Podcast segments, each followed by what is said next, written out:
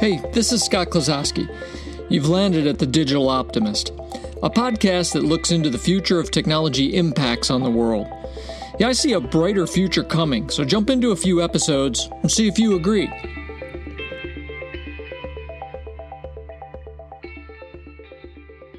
Yeah, I've got to take a quick detour from talking about the uh, machine intelligence ecosystem uh, we're not leaving the machine intelligence ecosystem. We're just going to take a detour towards one of the outcomes that we really need to talk about. It's not just an outcome; it's it is a fantastic outcome, and that is going to be the rise of the digital centaur. So, the digital centaur, think of it like this it's the next level past what today we would call a power user in an organization. And the term actually comes from the military. Uh, I, I, was talking with somebody one time uh, from the military, and we got into a conversation about how the military had done everything they could possibly do to create the best human soldier. They couldn't make their bodies any more physically fit. Uh, they couldn't make their minds any more trained or make them uh, any tougher than they were. And so the only place that they could go was to actually enhance them with technology. And they had a slang term for this, which was called uh, creating a centaur, a soldier that was part human and part technology. Well, that term has migrated into the business world a little bit. And uh, now we talk about a digital centaur as, again, the next level past just a power user. Uh, and I'd like to create a, even more of a definition for us, uh, for our working going forward, and just something for you to be thinking about uh, as you kind of gaze into where we are and where we're going to be. I look at a digital centaur as being first a highly evolved human being, healthy, mature, enlightened, a high EQ, kind, you know, works well with others. So if we do the comparison with a soldier, right, we can create a soldier who is completely physically fit, you know, a very strong and tough mind, you know, intelligent about warfare. Well, the analogy uh, out in the world, outside of the military, uh, would be that we have created a highly evolved human being that is high on the charts of humanness. Now, the second piece would be a high level of technology skills. Skills with an S, not skill. So, a power user is oftentimes thought of somebody that has one specific skill with an application or, or in a specific area of technology now, our digital centaur, adding to that amazing humanness, has a collection of technology skills across applications, how they use data, how they use technology to communicate effectively, how they use technology to collaborate with everyone around them, how they use devices, right? So, the two pieces of a digital centaur, a highly evolved human being and a high level of technology skills. So that, that's going to be our working definition for a digital centaur. Now, we're starting to see a few of these out in the world, but not many. Uh, so, machine intelligence obviously is growing. So, the devices, the systems that we have uh, that, that help us, you know, that inventory is growing. And what's important to understand is we are starting to see people that have good skills with the machine intelligence tools that we're getting now. Uh, and they are balancing that with, let's just say, uh, you know, being very good people. And I know that's a general term, and that that varies from person to person. But again, you know, I've defined highly evolved human being, healthy, mature, enlightened, high EQ, kind, works well with others, with with adjectives like that. And and the critical thing to understand here is the balance the balance of those two things. Uh, now, you know that we are big fans of the concept of humology balance, right? The balance uh, uh, of the H side and the T side. And it's not just balancing that in an organization or finding the right point on the humology scale for an organization or a process to be. For a digital centaur uh, to be as effective and healthy as possible, they have to also find the balance between how much time they spend with technology, how much time they spend uh, with humans doing human things. Uh, and so balance is a key word.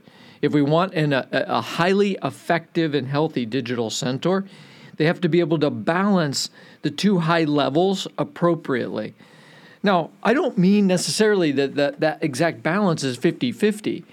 Uh, I just mean that they do have to balance how much effort, how much energy, how many resources they put into growing both sides of themselves. All right, with that definition, the world needs digital centaurs. Let's step back. The world needs digital centaurs.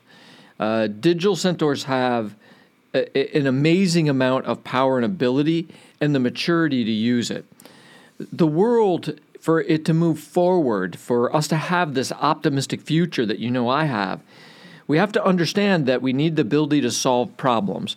The world is full of problems. We cause many, arguably most of the problems human beings do. But the world is full of problems. Society is full of problems. Uh, the technology world is full of problems. The world needs digital centaurs to be able to navigate through the problems, solve the problems in healthy ways. Organizations need centaurs. For organizations to be successful, uh, especially in a world that, that has an element of competition in it, uh, where organizations are sometimes competing against each other for uh, the same markets. So, in, in, a, in a competitive economy, uh, if that's where your organization is, or even if your organization is a, a government organization, uh, a school, uh, you may not be in competition, but you have the need to constantly improve. So, organizations need digital centaurs to be able to help drive that improvement. And so, just under, understand how critical these can be. So again, just just in the definition, when we can create highly evolved human beings with wonderful humanness, amplify them with amazing technology skills, you know, we have created people uh, that are going to be able to just continue to advance the world in wonderful ways. And if what you really care about is organizations and how to make your organization better, uh, a digital centaur is going to bring you amazing amount of power in the organization. So let's turn to how do we get them. So how do we get centaurs? You know, how, how, does the world create more of them? How does an organization create more of them? Uh, well, that's an interesting question. And uh, to look at that, we really need to divide this into two different types of, of digital centaurs a, a digital centaur leader and a centaur citizen. All right, I'll, we'll use that vocabulary. Uh, those are two very different because of the way that they show up in the world. For example, a centaur leader, uh, by their very nature, they are examples for others. So, a centaur leader, everyone looks up to, and they say, Well, this person is successful. This person is the leader. Uh, I should copy those skills or copy the way that that leader is. Uh, not everybody uh, immediately gravitates towards leaders and tries to copy everything about them. I understand that. Uh, but by and large, uh, the way the world works is people who are leading thinkers, leading actors, leading sports people, I mean, people who are leaders in anything. Uh, they do set a tone for other people to look up to and to sometimes at least try to uh, copy or mock some of the things that they're doing. So, a centaur leader is really important. And this is where we have a gap today. Now, this is a generational issue. Uh, I don't want you to think that I that I say, hey, we have a gap because we can't have centaur leaders because you know a lot of our leaders are older and uh, older people can't use technology. Uh, it, it isn't necessarily that simple. The gap that I think we have is a lot of leaders you know, tend to be, let's say, o- over 50 years old. If I, we were just to pick some number, because we got to pick some number, uh, we might argue there's more leaders that are over 50 than there are leaders under 50. Uh, it, it, just if we think about organizations, uh, boards of directors, things like that. So the issue isn't necessarily that they're not good at technology or that they can't learn. The issue is that they haven't had a history of it necessarily. So, in other words, they've had less time to be able to build up the foundation of the technology skills right? That that's more of the issue is that they probably did not start till later in their life or later in their career uh, to really get deeply into technology. They might have used technology a little bit when they were younger, uh, but not heavily. And in a lot of cases, they were just users of the technology. They weren't builders of it. They weren't understanders of it, programmers of it. They just used it. Okay. So this is the gap that we create. Now, uh, again, one of the things to understand is we are having people under 50 years old, under 45 years old, who have spent a lot of their life not only using technology, but building it, designing it, uh, programming it.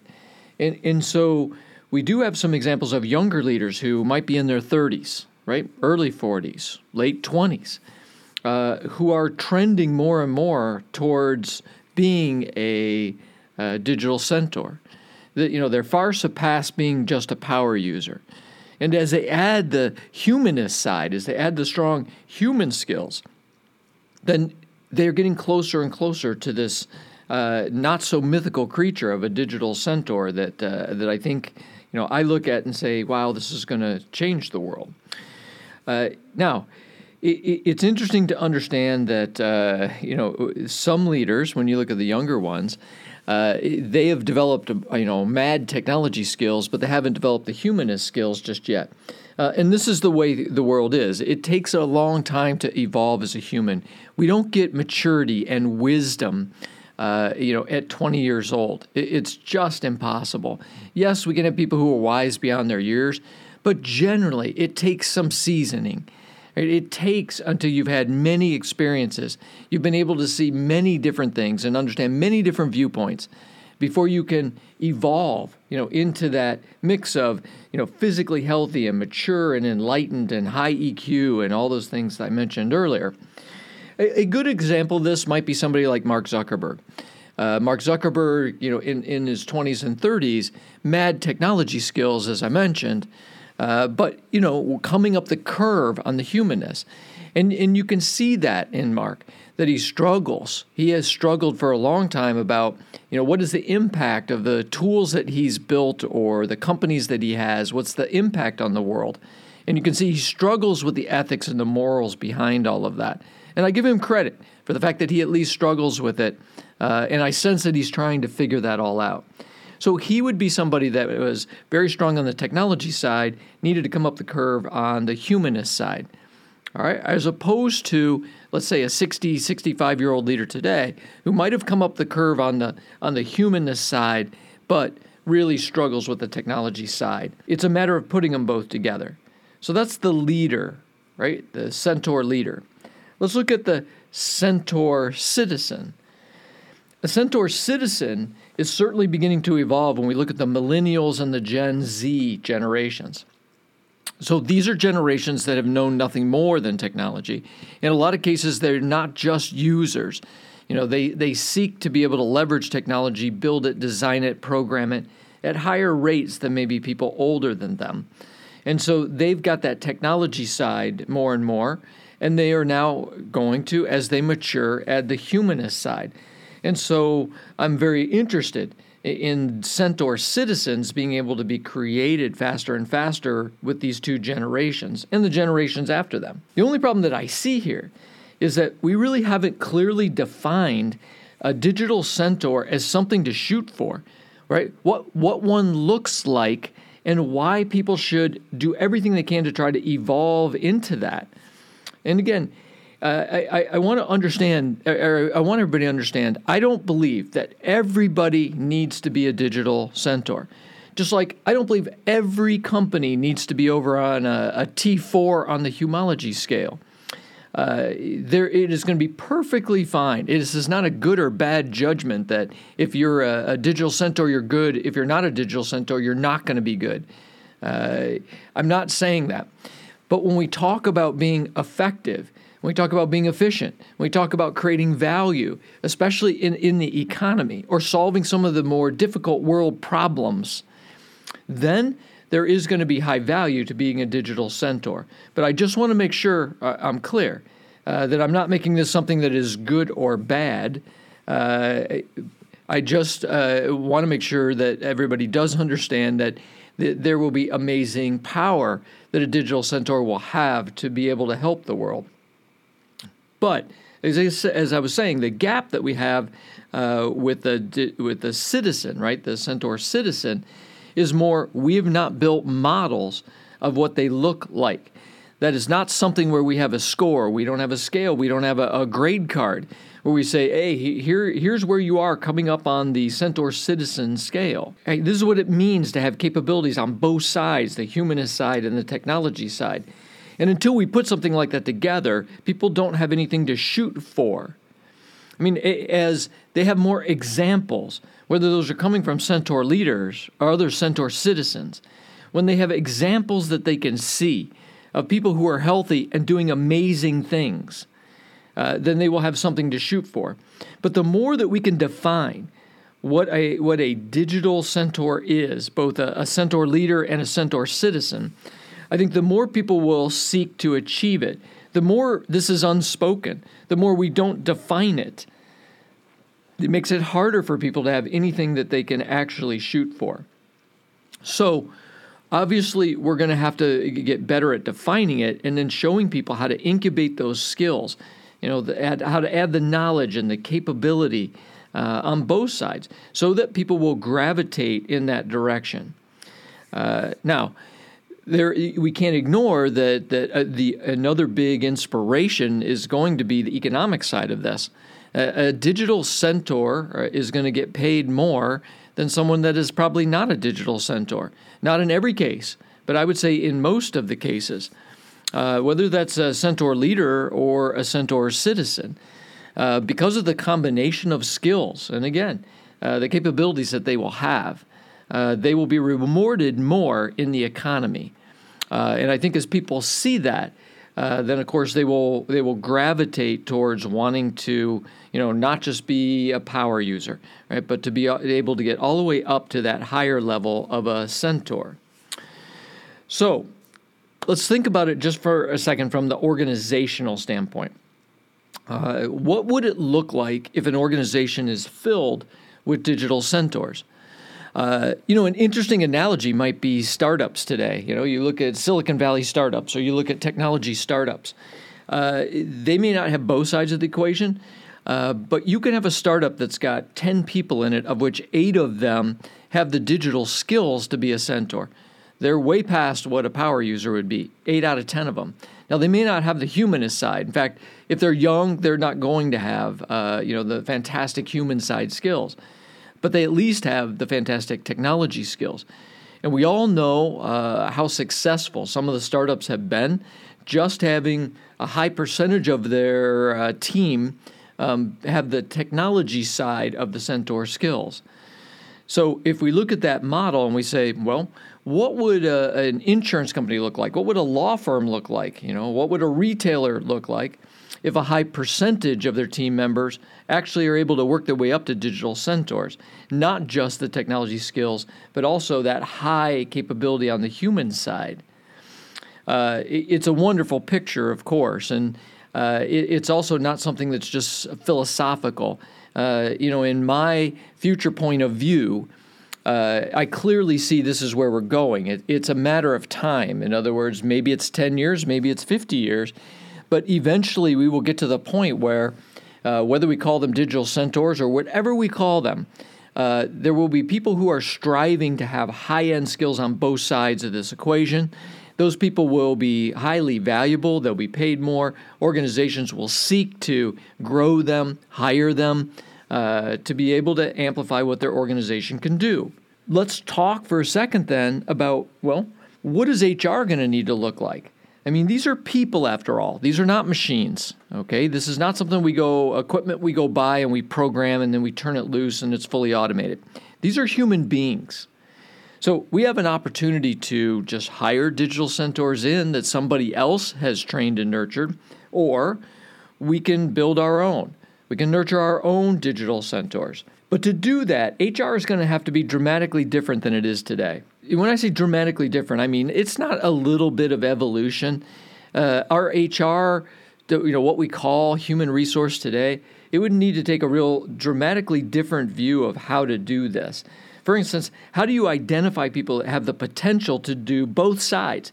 Not just the technology skill side, but also, you know, grow to be highly evolved human beings.